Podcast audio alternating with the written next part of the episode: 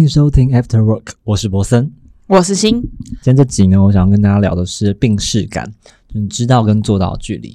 那首先，病视感，你大概知道病视感这个词吗？知道，就是知不知道自己有病？对，我们可以来解释一下所谓的病视感。白话来说，就是自己对于自身疾病的认识。科学上啊，科学上是这样子：一般人对于自己知道自己生病的时候，往往会难以接受嘛。然后，所以就是会认为自己没有生病，这种这种就是一个病视感的培养，这样子。那通常是很严重的病的人才会觉得自己没有生病，太难接受。其实我爸也是诶。没有，他没有觉得自己没有生病，但是他就很没有病视感。就是你知道，我爸有糖尿病，然后他就觉得自己那个糖尿病不怎么样，他就是狂喝甜的，狂吃甜的，他超爱甜的，他就是很危险哎。所以我爸前阵子他才住进了家务病房，这样好像有点沉重。我没有想要分享这么沉重，反正就是我爸就是一个很没有病视感的人，然后所以我们家都有点头痛啊，就是要就是一直要吃药要去看医生，但他都不要，所以我就觉得有病视感重要吗？我觉得我也可以跟大家分享这件事情，就是为什么要有病视感这件事。那你有病吗？我没有病哦。我想要一样，就是分享故事的方式讲。就是有一个网友他自己分享他自己的故事。他说：“嗯，他有焦虑症，他有点轻微焦虑症，他会觉得自己很多不够好的地方，他会觉得他生活过得不太好，但他也会说服他自己说什么他已经比大多数的人好很多了。”这种接下来就分享他的故事，就是他说他考上了一个研究所，然后他进去之后发现他跟他的同学的程度落差很多，他英文也不太好，大概是多一五百分左右的程度这种。每次要分组讨论或是要准备论文的时候，他都会觉得很难。他如果是教授用全英文的方式上课的话，他都会完全听不懂。再来就是她跟男朋友是一起考上研究所的，然后她以为他们彼此这样子可以很靠近，但其实没有。就是她男朋友很多自己的事情要忙，有很多舞台要练，有课业要忙，有他自己要重训的时光。然后所以他自己一个人时间又多出来非常的多，不知不觉他就会在意他自己一个人躺在床上的那种空闲的时间，他就会看着手机的社群动态，好了，就会看到，哦，她男朋友在。练为，诶，她男朋友在重训，他说，诶，她男朋友在跟别人吃饭呢，他就会想说，诶，为什么是他自己舞练的比较久，但是为什么他是被舞团老师选去的那一个人？然后是他为什么可以找朋友，然后为什么我没有朋友？为什么我读的书明明读的比较久，然后为什么我都读不完？他就会产生很多这种想法。听起来这位网友很爱跟 另一半比较。他应该是很喜欢跟别人比较，因为他就有一点轻微的焦虑症，然后所以他后来有去咨商，咨商之后他就会发现他自己的行为上有一些异状，就是比如说他会睡得更差，然后会在一起就是地板上就是有些瓷砖跟瓷砖之间的缝隙，他会说他尽量不要去踩到那个线，他就有点有点严重到这种程度，然后他意识到之后，他就会说，哎。踩到线不会怎么样啊，他就有意识到这件事，他就说：“哎，踩到线不会怎么样啊，可以踩的。”他自己跟自己讲可以踩，他会这样自我对话。然后或者是他有一次啦，他说他回乡下的路上，他已经回到他家了，然后他突然想到：“哎，他房间的蜡烛是不是没有熄灭掉？”他就为了这样子，他又再搭一个多小时的火车到他台北的租屋处，然后就为了确认他的蜡烛有没有熄灭。结果问题根本是他根本就连蜡烛的盖子都没有打开。哦。就有点严重到这种程度，然后这就是他很困扰的地方，就是他会随机连接很多事件，然后去谴责自己。比如说他去上课，好，他睡过头 A 课程，然后下午还有 B 课程，他会觉得，因为 B 课程也有他 A 课程的一些同学，然后他会想说，哎，那些同学会不会觉得说，哦，我就是爱翘课，然后他就会连同，哦，那 B 课程我也不要去了啊。对，他就很在意别人做比较，然后他去智商的时候，智商师就跟他说，他好像会收集很多跟自己不利的。证据在那个 checklist 上打勾，比如说哦，我跳舞跟不上，打勾；今天没有念一个小时的英文，打勾。然后说什么，我今天功课没有准备好，打勾。这种一直否定自己。对，然后他的心里好像每天都告诉自己说：“哎，你怎么那么胖啊？”天哪，你都不运动的吗？你要放弃跳舞吗？你跳六年喽，你怎么每次背头连三十二强都进不去之类的？然后他就会给他自己很大的压力。嗯，因为他的体重，他说他自己体重不在正常范围内啦，他就觉得每当听到其他人不是对他而已，而是对其他人说，比如说，哎，你怎么变胖那么多啊？明明就不是在讲他，然后他他心里就会很受伤，想说他就连接到他自己身上，他就是为了想要变瘦，他还吃过减肥药，然后导致他胃食道逆流。他想找打工也一直没有找上，然后就让他自己觉得他自己很没有价值。这种，你要怎么面对这样子的失落感？嗯，就是他的人生就是一直面对这种失落，就是一个习得无助感的人生。分享他的故事之外，就觉得，呃，我们有病视感很重要。之外，就是我觉得他知道他有意识到自己的状态，然后所以他去看，他去找智商师。然后可是我觉得，就是你不要过度的自我谴责，也是一件很重要的事。就是你知道，就算你知道你自己可能有很多缺点，但是我觉得不要过度谴责，就是一个可以去讨论的部分。大家要怎么不过度谴责？你知道有一个东西叫习得无助感吗？你就在面临失败的时候，你会有这种无助感的一个词啦，就是你知道，你可能知道很多事情，比如说你知道马戏团怎么样捆绑住一个小象，好了，你知道很多事情，你可以意识到意识感这件事情，然后你会发现你自己进入到这个轮回当中。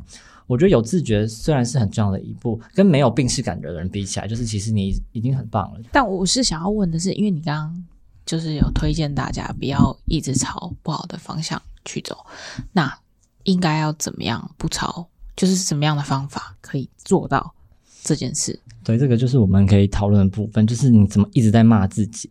因为这个网友的故事也让我自己想到，因为其实我们也会自我谴责，我相信你也会。如果我对我自己的自我批判再严重一点，我可能就会像他一样。你可不可以先讲一下你生活上有什么？你会自己意识到你自己有哪里不好的地方，然后你会自我谴责？等一下，你你刚我发现我一直丢一颗球，你一直不回答我问题，因为我不知道怎么回答。对啊，这样就不是聊天，因为你知道，我希望的是，你如果要讲说要大家不要吵，就是自我怀疑跟谴责这一段，那你就要告诉听众怎么样可以不，就是你的改善方式是什么？你不能只是说哦，我不要这么做，那你那你想怎么做？就是你知道，我希望这个节目可以带给人家东西，不然这只是在讲一个就是呼呼口号，不要这么做。可是那些生病的人根本就不知道，那我要怎么做？这后面我可能会聊，但是我可能也没有办法很具体的说要怎么做。不要自我谴责，因为我只是想说，看我们自我谴责，因为我没有到那种程度，所以我可能说的也没有办法多好。所以你刚刚丢我还没有想解释，因为想说我们先分享我们自我谴责部分，然后我们会怎么去缓解，以这种方式跟大家说我们是怎么面对我们自我谴责的部分，而不是。可是我也不会自我谴责啊。你不会吗？我很少。你有举例什么样的状况？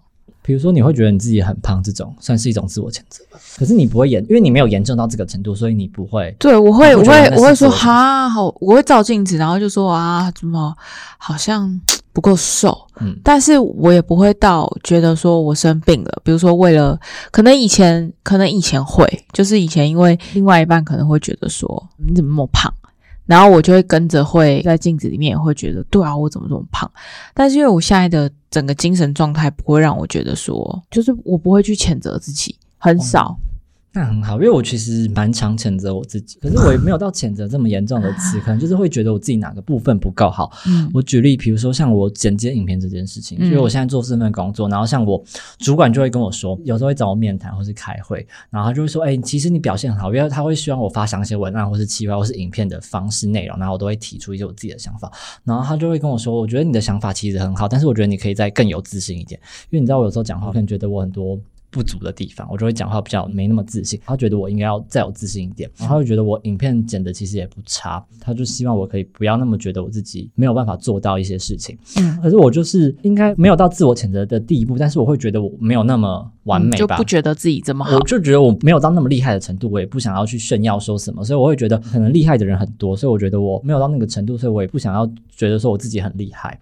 虽然我可能我可能有一部分自己会觉得说，哎，我可以做到某些事情，我好像是不错的。我会觉得我自己蛮优秀的，但是我那个优越感不会，也不会太多，就自卑感跟优越感，我觉得我自己是蛮平衡的，在我的身体里这样子。所以没错，就我们内心可能会有一些自我批判的声音，会一直说这个不好那个不好。可是主要如果说你要什么，不要过度的自我谴责，就是你应该要认知到一件事情，就是你常常会在意其他人觉得你这个做不好或那个做不好，但其实没有，都是我们自己，只有我们自己一直在批判我们自己啊！我想到。我会批判我自己的一件事情，就是我比较急躁，尤其是在工作上，我没有什么耐心，我不太喜欢同样一件事情讲两遍。我是这种个性的，所以我有的时候，如果人家问我同一件事情问到第三遍的时候，我就会跟你讲说我已经讲过两遍了。然后讲完这件事情之后，我就会开始觉得我刚刚是不是对他太凶？我刚刚是不是口气很差？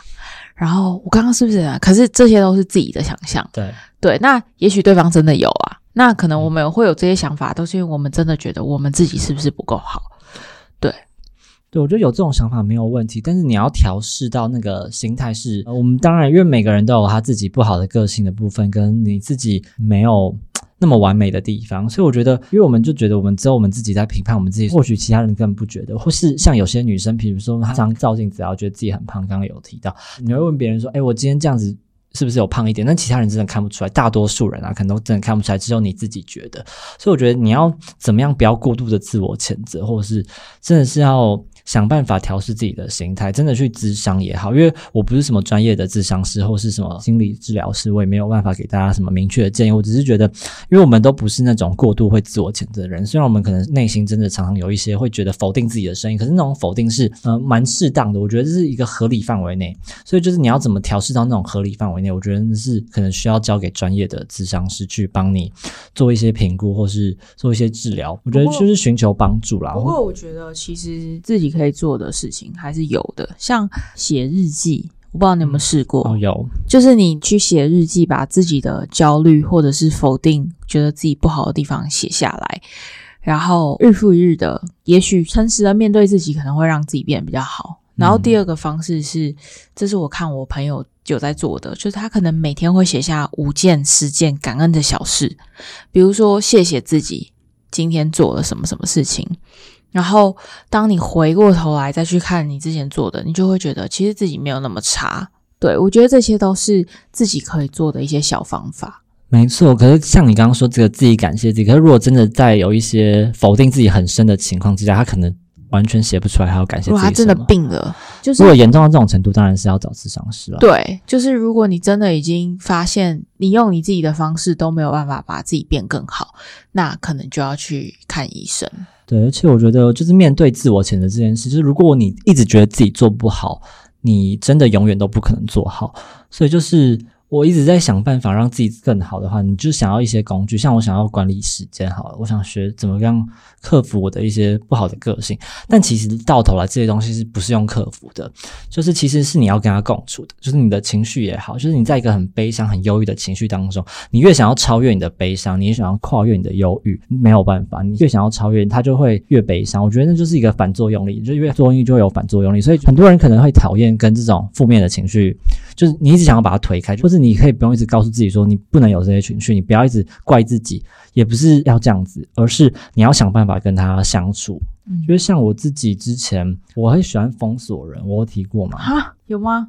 我之前有一支影片，在我自己 YouTube 影片有分享封锁这件事情，就是我你很喜欢封锁人，对我是一个蛮喜欢封锁人的个性，就是我如果遇到一些我觉得。不需要出现在我人生生命中的人，我就会觉得我们连朋友都不用当的话的这种程度了，我就会封锁，因为我可能不想让你看到我的生活，然后我觉得你也没必要，就没必要看我的生活，就我不想看到你的，你也你也不用看到我的。对，我的心态是这样，因为我觉得眼不见为净，就是因为有些人会觉得我这个心态很幼稚，所以我才分享那个影片，是讲说有些人觉得我封锁别人很幼稚，然后我就在想说我的心态是怎么样，因为我的心态就是，如果我越去想我要假装，比如说我明明看到这个人的动态，我一看到我就要批评他说他好恶心，他要怎么样，那这样子我。才会被影响，那就是我被影响那个人，就是我明明不喜欢他，但是我看到我就还要看到，我还要碎念，就是我还要有这种心态出来，我觉得那才是我不想要做的事情，所以我宁愿就是完全不用看到，我连骂你都不用，我不用有那种负面的心态出现，所以我就宁愿不受这个影响。所以我觉得这件事情就是大家可以去思考的是，你如果越想这件事情，比如说你要怎么做都是你自己的选择，比如说你在想这件事情会影响到你，我觉得你可以用不一样的方法去调试。说怎么样？哪一种方式可以让你自己真的可以去避开那些外界的影响？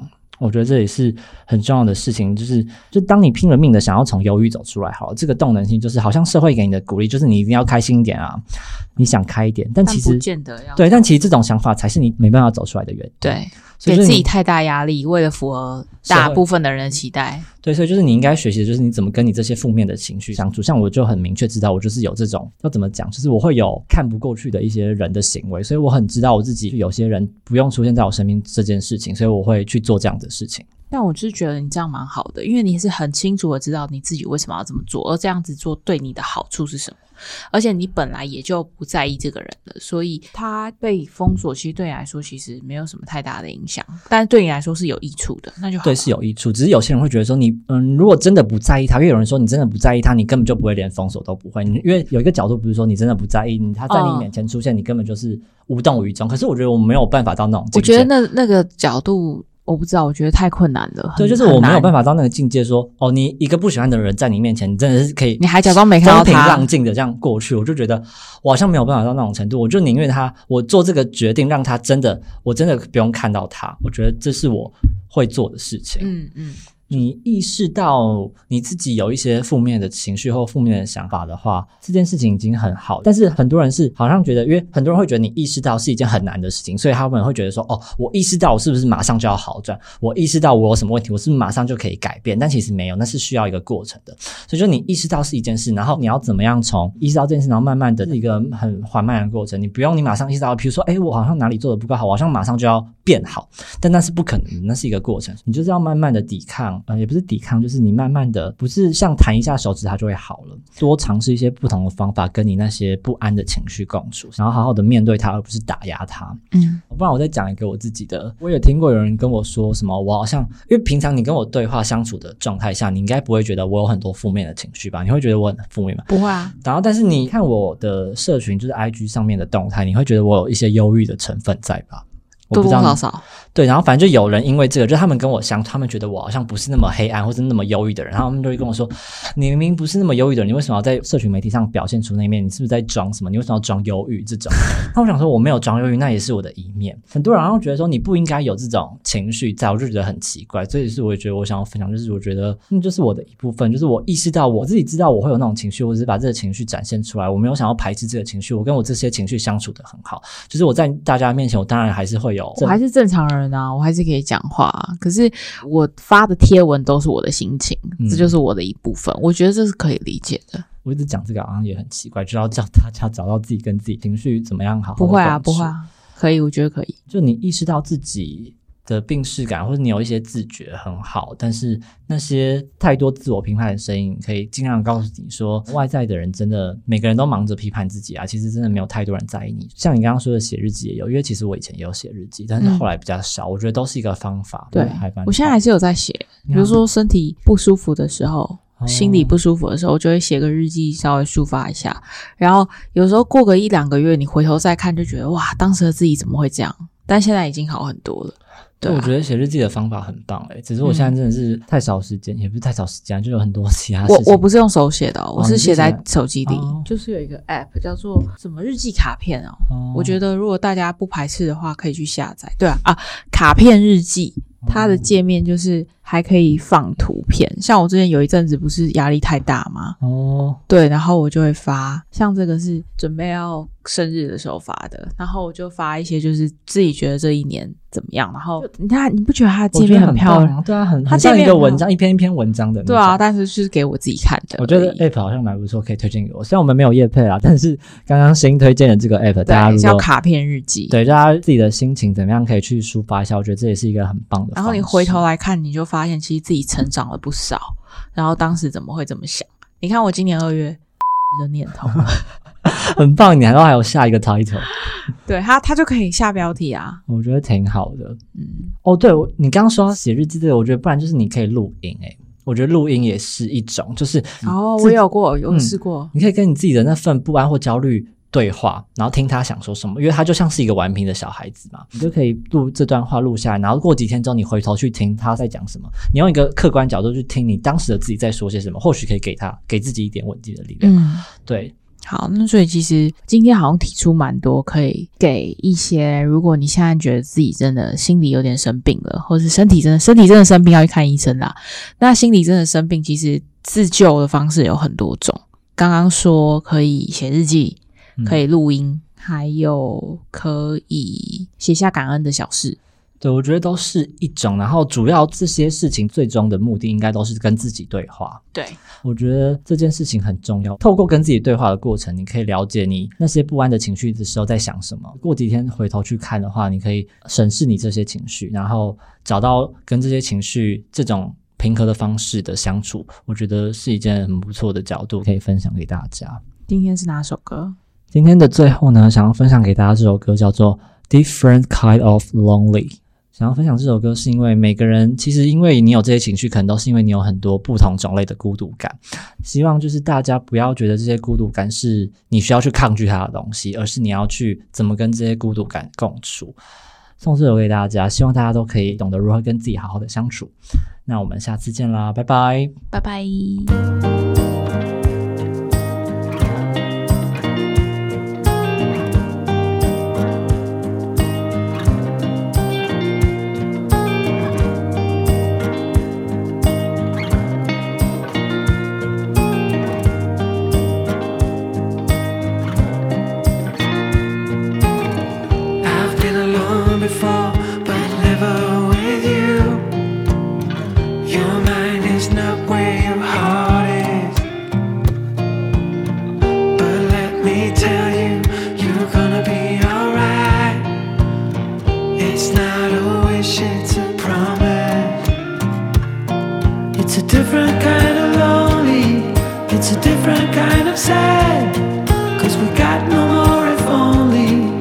We stopped feeling bad. It's a different kind of sadness. It's a different kind of fear. Now we're stuck in this waitlist. And the end is getting near. So I'm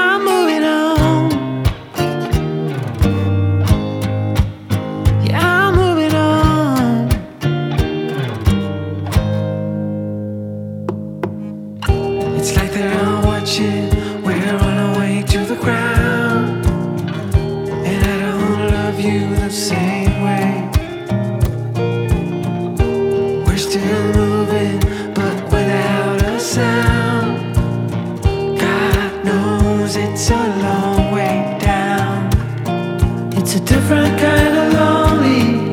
It's a different kind of sad. Cause we got no more if only. And we stopped feeling bad. It's a different kind of sadness. It's a different kind of fear. Now we're stuck in this waitlist. And the end is getting near. So I'm moving on.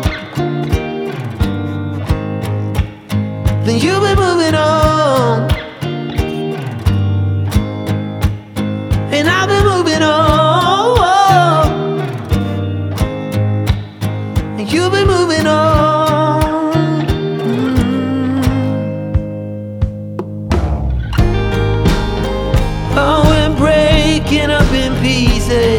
This merry-go-round.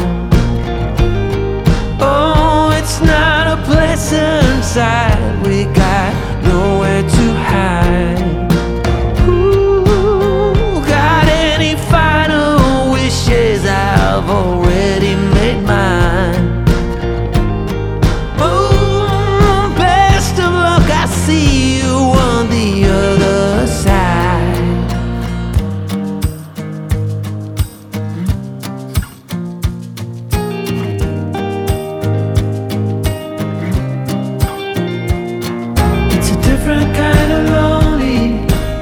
Different kind